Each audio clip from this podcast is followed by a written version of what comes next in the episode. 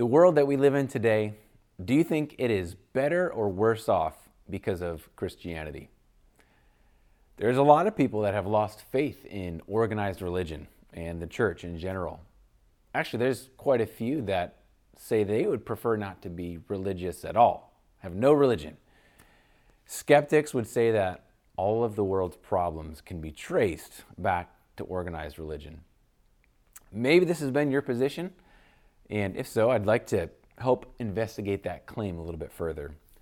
Welcome to Valley Lights Online. My name is Bruce. I'm the lead pastor of this church, and I'm really glad that you've tuned in to join us today.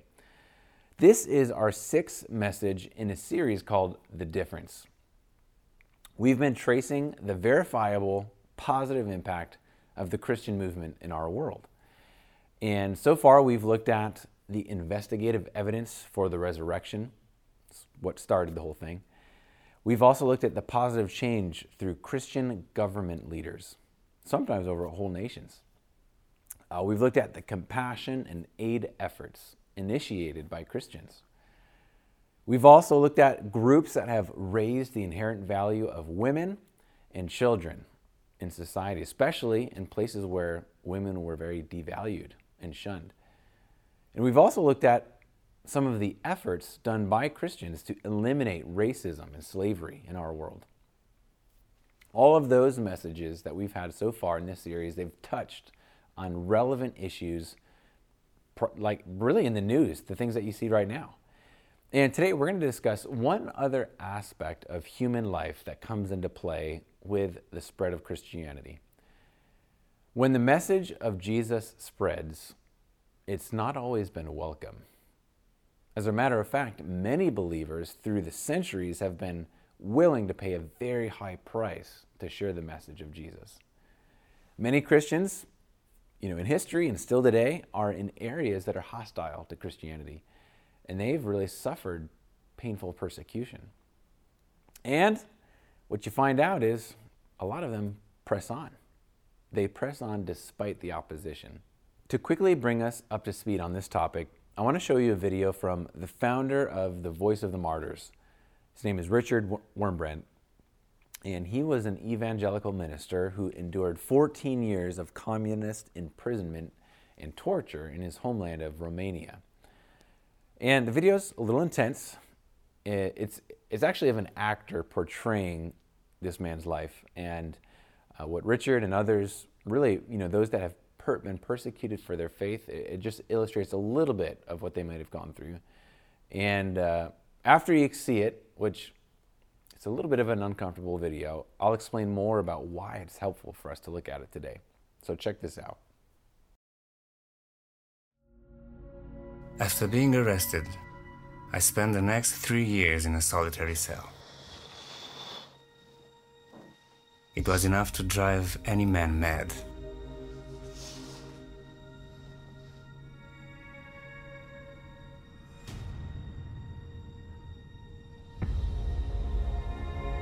The martyr Savonarola wrote There are those who believe in God, and those who, just as sincerely, believe that they believe.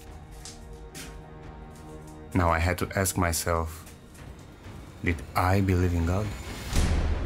That we are persecuted but not abandoned. So please do not abandon us. My wife Sabina had also been arrested.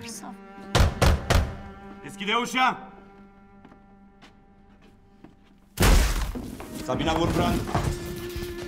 My son Mihai, left orphan. Sabina would spend the next 18 months in a slave labor camp on the Danube.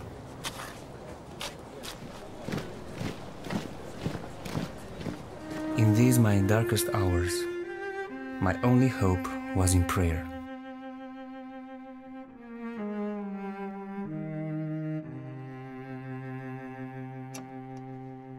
Course, in prison, prayer was forbidden.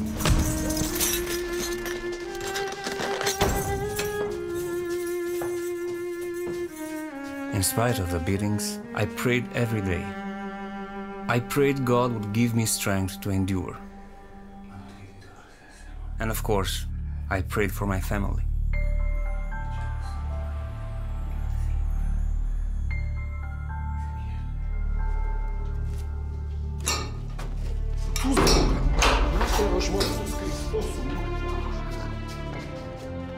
Feet were beaten so often and so brutally. Communism had stripped them of any form of humanity, and only God's love could restore them.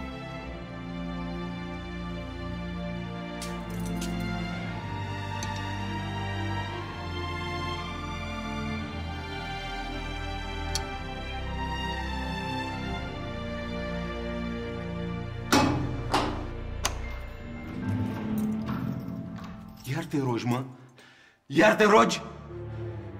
Ești împit? Băiatul tău nu mai are casă, nevastă ta e arestată! Viața ta e distrusă, mă, băiatule, și tu te rogi în continuare la Dumnezeul al tău care nici măcar n-are chip! Pentru ce căcate mai rogi, mă? Pentru ce te mai rogi tu acum? Mă rugam pentru tine.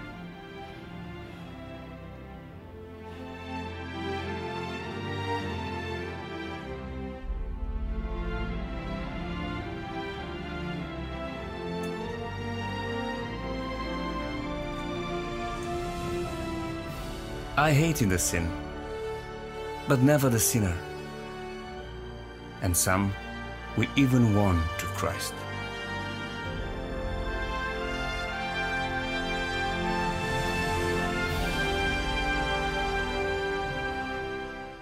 You know what's interesting to take note of after you watch a video like that is we've we've read things like that. You know, even in this series we've read about how Paul, the apostle Paul, he got stoned or beaten with rods. And when you read verses in the Bible that talk about that, you do feel some compassion.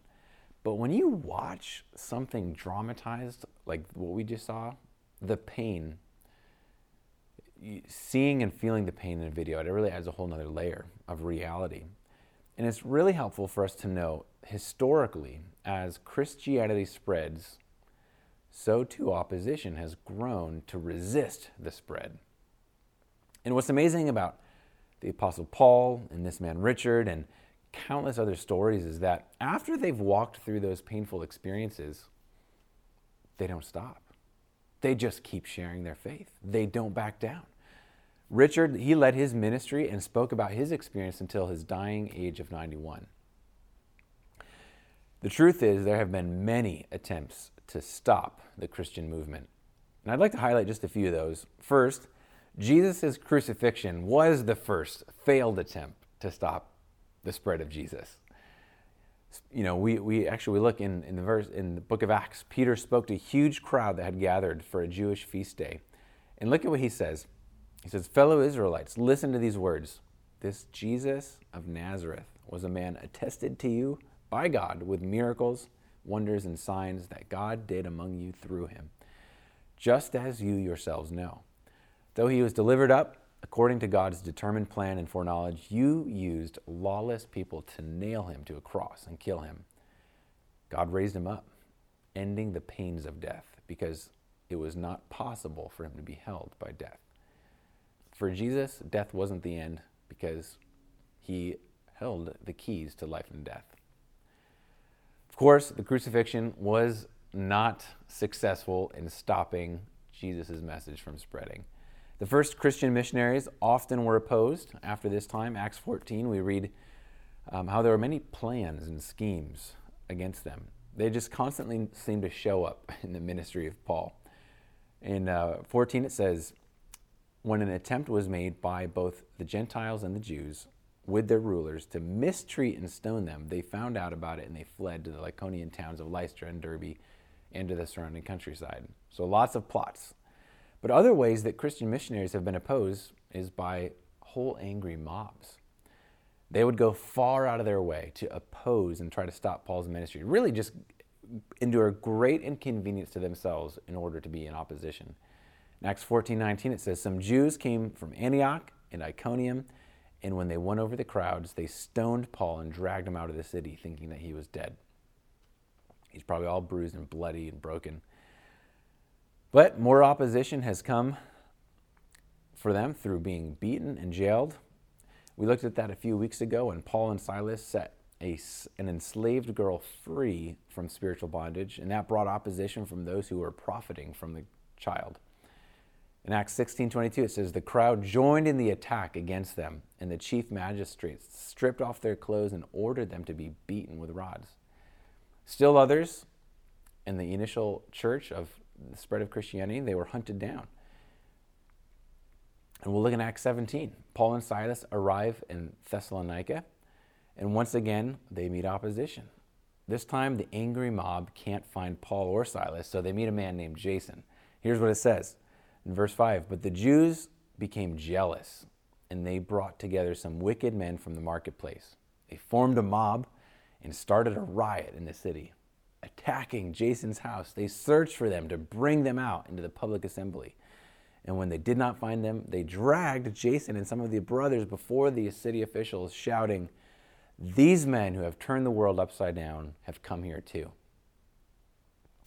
Jesus' followers were turning the world upside down. And actually, we are, our church, Valley Lights, we're a part of a network of churches. And the network is called the 176 Network. And it's actually, it's called that, it's a reference to the verse that we just read where it says these the, the men who have turned the world upside down have come here also. And the reason for that is we're aiming to create life changing churches who turn the world upside down, which actually would become the right side up from God's point of view. Because it's actually much of the way the world persists in darkness is actually upside down, and we want to turn it right. So, our vision is this the vision of churches in the 176 network is to see life changing churches multiply throughout the world. And, uh, you know, sometimes, um, you know, people ask me or other pastors in our network, hey, where can I find a church for my friends or my family that's, that's similar to Valley Lights, you know, where they practice the heart attitudes and things are done a certain way? Well, here's, here's actually a link to the uh, web page, the landing page for the 176 network. And you can see um, here's one page of a list of churches, a lot of them in California, some in Missouri and Texas and other places on the East Coast as well. Um, here's another page of churches that are listed there. And this is really a church that, a, a network that bonds together to accomplish this mission. But let's jump back to Paul. The situation in Thessalonica forced them to lead to, to head out to Berea, which was the next town, and they were people. they found some people that were more open and receptive, but they were chased out of that town as well by other people. And so in Acts 17, take a look. Verse 13, it says, But when the Jews from Thessalonica found out that the word of God had been proclaimed by Paul at Berea, they came there too, agitating and upsetting the crowds. Then the brothers and sisters immediately sent Paul away to go to the coast. But Silas and Timothy stayed on there. Those who escorted Paul brought him as far as Athens, and after receiving instructions for Silas and Timothy to come to him as quickly as possible, they departed. So, two men stayed, and they endured the pressure. Paul heads out further for Athens because the mission had to go on. He was motivated and compelled to keep the spread going. Besides all of those different examples of opposition, another point that we might make is that Christians who harbored missionaries were jailed, threatened, and fined. We see that with Jason, as we just read, but it continues to this day in some regions. Um, again, in Acts 17:6, it says, "When they did not find them, they dragged Jason and some of the other brothers before the city officials, shouting, "These men who have turned the world upside down have come here also." Um, and they said, "And Jason has welcomed them." They're all acting contrary to Caesar's decrees, saying that there's another king, some Jesus. The crowd and city officials who heard these things were upset about this other proclamation about some other spiritual king. And after taking security bond from Jason and the others, they released them. This whole incident shows the heart of why Jesus and his movement have faced so much opposition. There are power structures in our world governments, chains of influence, and leadership, really that are threatened by the Christian movement because we Christians, we ultimately serve another king. We're commanded to follow our leaders and our governments, but when, when the government does those things that are in opposition and contrary to what God says? Well, we got to follow the real king. That means that someone else is my master, someone else leads me. And power is a major status symbol for most of the world. That's why countries want to take out take over other countries. That's why leaders want to grab for more and have more control. Power is very desirable. Christians are a threat because we can't be controlled. we can't be dominated. Instead, we Christians humbly serve. And that infuriates many that have been in power in the course of history. So, if Christianity truly has done so much good, as we've spent the past five weeks examining in different areas of human life and existence, if Christianity has done so much good, why are there so many attempts to stop it? Well, first of all, God's enemy is behind the opposition. In God's wisdom, He allows our enemy to oppose us. This is briefly described in Revelation chapter 13, verse 7. It says, It was permitted to wage war against the saints and conquer them. It's, there's this reference to one of God's big spiritual enemies. Um, it was also given authority over every tribe, people, language, and nation. So, really, there's God has allowed our enemy to wage war against us. Ephesians 6 also explains that our struggle is not against flesh and blood, against like people, human, body, people and bodies, but really our enemy is spiritual, and that he's stirring up the power structures and the people in our world to oppose Christians. The good news is that Jesus defeated our enemy on the cross. I get I love this verse in Colossians. I get so much hope. It says that God disarmed the rulers and authorities and disgraced them publicly. He triumphed over them in him, in, in Christ. God made a public spectacle out of the enemy on the cross because it was there that our spiritual enemy, Satan and all his demonic followers, they thought it was done and that they had won. actually, that's actually the point where they were defeated. They were completely fooled. The resurrection showed God's power to forgive all who would receive him and to change the world. And if we claim the victory in specific situations, we can experience that. Another reason that there's so much opposition to Christianity is that most people resist change. That is just kind of normal for humans. A lot of times people will go through great pains in order to anything that is perceived as a threat to my status quo. Jesus stated his goal, really his goal of heart change that's a threat to people. Jesus does want to change some things in your life. He wants to change some things in my life. And that that can feel like a threat to us. We man, it, it, Jesus wants to change some things. I'm not sure if I can trust him. I don't know if that's going to be a change for the better because I sure like doing things my way. And that's that's there's some natural resistance that we all have. And the apostle Paul he had said that man there's there's some things that are good that he wants to do, but oftentimes he does the wrong thing. But he doesn't want to do the wrong thing, and he wants to do the good thing, and there's this battle that we experience. For many people, they like their life just the way it is. And if so, they may resist Jesus and his attempts to change them because of the threat to the things that they feel is normal. This is my normal life. This is how I operate. I want to be in charge of it, and I, I like I like normal. Sometimes normal even if it's dysfunctional, can feel like a cozy blanket that we don't want to give up. This is why many times we resist change on a personal level. So let me just take a minute and, and be honest for a moment on this whole topic of opposition and persecution and pain, physical pain to my body. This could cause you to freak out. Most of us haven't experienced any of the kinds of persecution that we just read about. But just the thought of something painful happening to me or to my wife or to my kids, man, that can make us very uncomfortable and very worried. And you might ask, why are we bringing this whole message series to a conclusion on such a low note, on such a dark note? Well, here's my answer to that. If you are a genuine follower of Jesus Christ, you're part of a movement that is stronger and more resilient than anything that's been seen on our planet. You get to be a part of the household of God, people who are distinguished by a faith that is stronger than steel. In my opinion, this topic is not a downer, but it's actually pretty inspiring.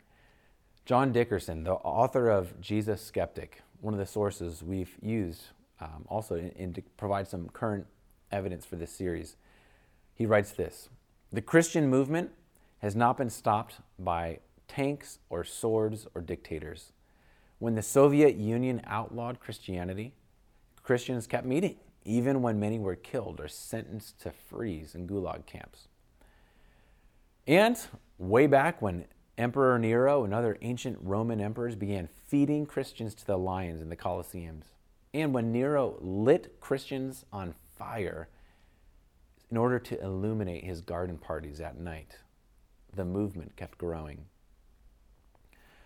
And when men would use swords to just slaughter whole villages of Jesus' followers, or when devout Christians peacefully living in mountains, monasteries, were run through, the movement still continued to advance around the world. The influence of Jesus hasn't been stopped by language barriers, by continental divides, by cultural divides, or by the implosion of civilizations. Ever since Jesus lived and claimed to be God, his movement has been growing, and no power on earth or in hell has been able to silence, stifle, or stop it. Seeing the endurance of godly men and women before me, those that have gone before me, man, that, that leads me to believe I, I just might have access to a faith that's much more resilient than I realize. We showed this video at the beginning of the series, but I want to show you one more time. This actually is just a global snapshot of the spread of Christianity. I want you to just have some of these examples in mind as you see the spread occur. Check out this video once again.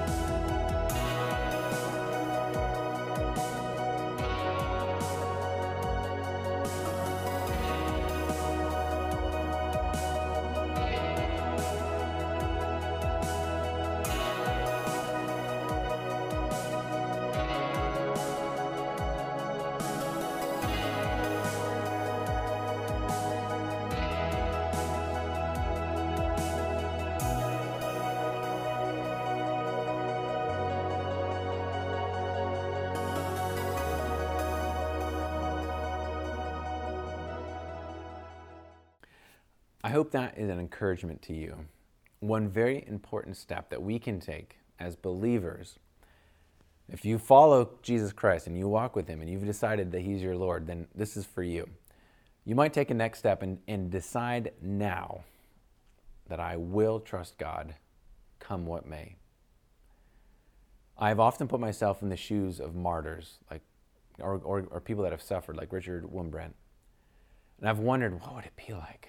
My gosh, what would it be like to have that much pain or to have my family ripped away from me? How could I handle it? And the clu- conclusion that I've reached is I will trust God and I will never recant and I will never turn back, no matter what happens. If I experience severe persecution, I believe that God will give me the grace in that moment to bear it. I don't think that God necessarily gives each of us the grace to bear it ahead of time. I don't think we have all that we need spiritually to endure it now because we're not there now. We may never be there. But in the moment, I know at that time, if I have determined to trust Him no matter what, He will supply what's needed. And that's been the testimony of many that have endured trouble. Here's a picture of baptism. And in a way, one of the reasons I love baptism, we just here's one that we just did, is this is a public statement. Part of the reason we get baptized is to make a public declaration that Jesus is my Lord. And I'm saying when I go under the water that I'm I'm not turning back. This is my testimony to the world that I'm a Christ follower, and that's never going to change. I've read many books of brave church leaders, of courageous Christian men and women, and in a lot of biographies, pain is a very common theme. I've read the book 12 Years a Slave. I've read a missionary biography called Peace Child, another one called Bruchko. Um, I read a book on Dawson Trotman, a man who helped start a discipleship movement in the 50s. Um, that's actually where we, partly where we got the name for one of our sons, Dawson. I've read The Hiding Place about Corrie ten Boom in Nazi Germany, about Louis Zamperini. You know, movies been made about him called Unbroken, although they leave out some of the spiritual significance of his life in the movie.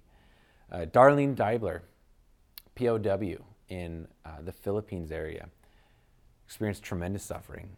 I've read about the Heavenly Man, who's an, an Asian brother who endured probably the worst pain and torture that I've ever read about. I've read about God Smuggler, uh, Brother Andrew, who, who smuggled Bibles into closed nations in, throughout Europe and the Slavic regions. And I've also read about The Insanity of God by author Nik Ripken, who talks about just how prevalent persecution is in the church, even in our world today. And in all the books that I've read about these topics, every person who faithfully endured and trusted God said that they would not trade it. They would not trade their painful experiences because of the richness and the depth of faith that was produced in them. The closer communion with Christ outweighed all of the pain. And along similar lines, another next step that you might take right now is to refuse intimidation and to ask God for courage to keep spreading the message here. You might feel intimidated. Um, it could be by individual people who ridicule and threaten us and the things that we believe. But we might also feel intimidated by the large shifts happening in our culture and society right now. In many ways that I'm sure you've noticed, our society is driving hard away from things that please God. It feels like the darkness and confusion and the twisting of truth is just on the rise. And this can make us feel despairing. Let us ask God for courage to keep sharing the good news to keep shining a light on His ways, for us to boldly stand for what is right and say what is right, even when it's very unpopular and there's a cost to declare it. If you read further, as we mentioned in Acts 17, there were some protesters that followed Paul to Berea. And again, it's just, it's just like these people, they go out of their way to persecute and trouble and bring pain into Paul's life and just to do whatever they can to stop. They just go way out of their way. But Paul moves further, you know, Paul moves further west. He keeps sharing the gospel. And two other guys, Silas and Timothy, they just they decide to stay put in the face of opposition and to continue the work in Berea. This brings to mind how in recent years some people have fled California. And there's a variety of reasons. There's you know, there's certainly, you know, good reasons to move out of California. But in some cases, it may be that the primary motivator is fear or that the primary motivator is to find a safer, friendlier place to live and to raise a family. Other people have wrestled through the fears and they've in the tension and they've decided to stay. Praise God for those who have refused intimidation and have decided to take a stand in a place where it is really needed. For example, OCC is our sending church there in Riverside, and that's a it's a big college town, a lot of big universities there, and they've experienced a major training opportunity with a pipeline of students um, becoming Christians, following God, and then training for leadership and church planting. Um, another one of our churches in our network, actually, this is our, our Great Cranbourne Church, uh, Church in the Valley, there in Ontario. They're currently right in the middle of the largest housing development in the history of California. And of course, Southern California is a major population center. There's 24 million people here in SoCal. And this state, in this region especially, has got a lot of resources. There's a lot of wealth here and a lot, um, there's a lot that could be turned for good. Imagine how God might leverage the, even just the people resources in our state. Despite the discouraging news that you may read about where we're headed, God may still use us for mighty things. Since we have brothers and sisters who are experiencing greater persecution than we do, there's one more step that we might take, and that is to pray for those in hostile regions. When Paul was imprisoned, at one point he wrote to one of the churches and he was asking for prayer. And he said, Devote yourselves to prayer. Stay alert in it with thanksgiving. At the same time, pray also for us that God may open a door for us, for, for, to us for the word, to speak the mystery of Christ, for which I am in chains. We can pray for the release and the protection, and, and also that God would use the painful situations as a door for the word to be shared. So, we've spent six weeks talking about the impact of the Christian movement in our world. Perhaps now you have more reason to, do, to declare that our world truly is better off since Jesus came. But I want to bring this whole series to a close by asking two questions. And my first question is directed to those of you who are not yet followers of Jesus Christ. Uh, deciding to make Jesus the Lord and boss of every area of your life is something that you're still working out. My question to you is Will you entrust your life to Him? You can see that the message of Jesus has been spreading unstoppable through the ages. Christ's followers have been growing in number. God may be wanting the message of hope to spread into your life. And more than likely, there are spiritual forces opposing you, and they have been. They've, for a while, they've been blocking you from taking the next step in your spiritual journey. Just as we read about many examples of opposition today, you may feel an internal battle Maybe you want to establish Jesus as the Lord and the ruling king, the boss of your life, but something's blocking you. Jesus taught that we all carry shame, guilt, pain, and regret around with us and more. We carry these broken parts of our past like a backpack full of rocks. We've got painful memories and broken identities and regrets and failures. And that's why Jesus also said that he would give rest to the restless souls that are seeking Him. If you need real peace in your life, it's time that you remove the obstacles, push through the opposition, and cross the line of faith. And if you want help with that, let us know. I'd love to talk through that with you. My second question is for you Christians, those that are followers and believers in Jesus Christ. My question to you is Will you make your life about God's kingdom, not yours? We feel the pull toward building our own kingdoms. That's why we want to live in nicer, safer places. But if you decided to make a real difference in our world, you just might be signing yourself up for some opposition. In my family, we often talk about the double O's. Um, that would be opposition and opportunity. And what I've seen is that whenever God provides an opportunity for ministry or serving or helping or, or faith, there's usually some opposition right around the corner. Maybe there's an opportunity to attend an event at church or for somebody, but then I get sick, or one of my kids gets sick. Or maybe there's an opportunity to be generous, but then an unexpected bill comes up. Or maybe there's an opportunity to invest in the church, but then, man, there's just a fun activity personally that gets in the way. Or there's an opportunity for me to encourage someone, but then I get really discouraged about something. God might bring you the double O's this week. He may bring you some opportunities. He may bring you some opportunities this summer. Well, if so, I'd plan on the enemy bringing some opposition as well, because opposition is just a normal part of the Christian life. Opposition doesn't always mean that you're doing something wrong. In fact, you might be doing something right. You know what's amazing is before we started this church, uh, a lot of people gave me advice. In fact, I asked for a lot of advice. And one person told me that, um, you know what? Wherever God's leaving, leading, he'll, he'll pave the way. And if you hit some unexpected barriers or some things get really difficult, then you should reevaluate what you're doing because the path that God gives you should be smooth. He'll open the doors. And I do appreciate the advice, but it's completely wrong. I just want to say that if, if I would have uh, redirected when things got hard or when there were obstacles, we wouldn't have made it a month in this. It's been extremely difficult, and there have been a lot of different kinds of opposition that we've faced.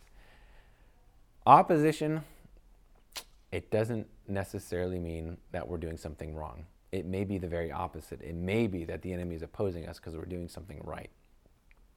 Your life is going to be about something. We can decide to make our life about God's kingdom. We can make little shifts and little decisions to stop building our own little kingdoms. God's going to advance his plans regardless of what we do, but he gives us the chance to sacrifice and to join him in his work. Will you inconvenience yourself and be a part of making an eternal difference? In just a second, I'd like to pray, and then I'd like to share one more opportunity with you. Let's pray together. Father God, I thank you for your sovereign plan to bring light and hope to those that you're saving and redeeming, and for the way that your kingdom has it's been on the move and it's been expanding unstoppable since the resurrection. It certainly does seem that following you will come at a cost, and that's been the story for countless thousands and thousands and thousands of Christians in the years. Lord, we let us declare with faith that we will trust you. We will never turn back or recant. And let us have the grace from you to endure the difficulties as they come. Would you provide us with that all that we need to endure? And for those that are sorting, I pray that you would shed light and give help in removing obstacles so that they can find eternal salvation in Jesus Christ. And it's in his name we pray. Amen. Next week, I'm really excited because we're going to have um, a real focused look, a talk about how do you put your faith in God when, how do you keep trusting Him when things are not panning out the way that you would want them to? And what does it look like to continually trust God in, in those difficulties? I hope you join us for that. And the opportunity I want to give to you now is that some of you listening, this is your church home. Valley Lights, it's, it's the church that you'd call home. And if that's you, you probably want our church to keep going strong. And I will say, newer, smaller churches tend to have a hard time surviving the summer months. Uh, that's especially when involvement dips. My hope as we head into the summer is that we're not only able to survive, but that actually we can remain really strong and stay on mission. And right now, you have a chance to make a kind of a mental shift. You might shift from being a consumer to being a co laborer. And really, what that means is consumers think, hey, I'll, I'll, go to church, but I'll go based on what's good for me, the time that's good for me, if it's convenient. Um, I'll make decisions based on what I get out of it. A co laborer says, well, I'll be willing to inconvenience myself. I'll do things that actually aren't really that good for me, but it's going to make the work go forward. And so you might make a shift. Here's a few ways that you could do that in a way that would really be helpful. One simple way is to share a meal with somebody from church and really to take initiative to share a meal. It, a really simple thing of uh, just hosting a dinner at your house, just with some friends or some people from church, or going out to a meal together. That kind of fellowship around, around some food, it can create the community that many people are looking for. So instead of waiting to be asked, why don't you go ahead and just invite someone, invite someone over? And this could even be something that you do throughout the summer. Maybe even you think, I'll do it June and July and August. Um, I'll, I'll take initiative to share a meal. Another way that you can shift from consumer to co laborer is to do holidays and hangouts with others. During the summer, you've got Memorial Day, you've got 4th of July, you've got Labor Day, you've got the parade in Santa Clarita and the concerts in the park, or maybe you're going to the beach, all kinds of holidays and hangouts. And look around at the people in our church, or the people that were in your small group, or just people that you know and that you've met. And ask yourself, how, how can I bring someone else into my life and into my plans? And start building community that way. Then, one third way that you might shift from consumer to co laborer is to help carry the load in Kids Zone. So, our Kids Zone classes on Sunday morning, we could use some help for sure. Um, when attendance dips, so do our volunteers.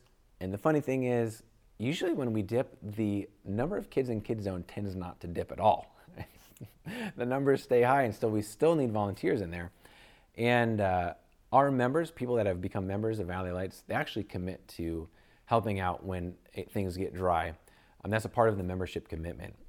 Um, but whether you are a member or not, being involved in our kids ministry on Sundays, it may be outside of your normal preference. Maybe you're not crazy about kids. Um, that's partly why this would be a mental shift. It would be probably what's good and needed and less what you want. Um, it really might be a sacrifice to be sitting on the other side of the wall of the main church worship service when church is going on. It may be a sacrifice to do that. Many who serve in Kid Zone and have for, for a long time now would say that, you know, a lot of them would say, you know, I, I'm here in Kid Zone and it's, it's just not about what's good for me. It's about what's needed for the church to grow and it's about what's going to please God. And so if you'd like to help us out, that would be greatly appreciated. And you can let us know. You can write Kids Zone on your card or even talk to Suzanne, who's over our kids ministry. And all of these things, if you're to do any of those three things, they represent a sacrifice. It's really all of those would require, on some level, inconveniencing yourself and taking initiative. And if you do that, you just might be among the committed core who help our church family stay strong during the unpredictable months of summer. So I'd appreciate your help. I hope that today's message was helpful for you, and I'll look forward to seeing you next week.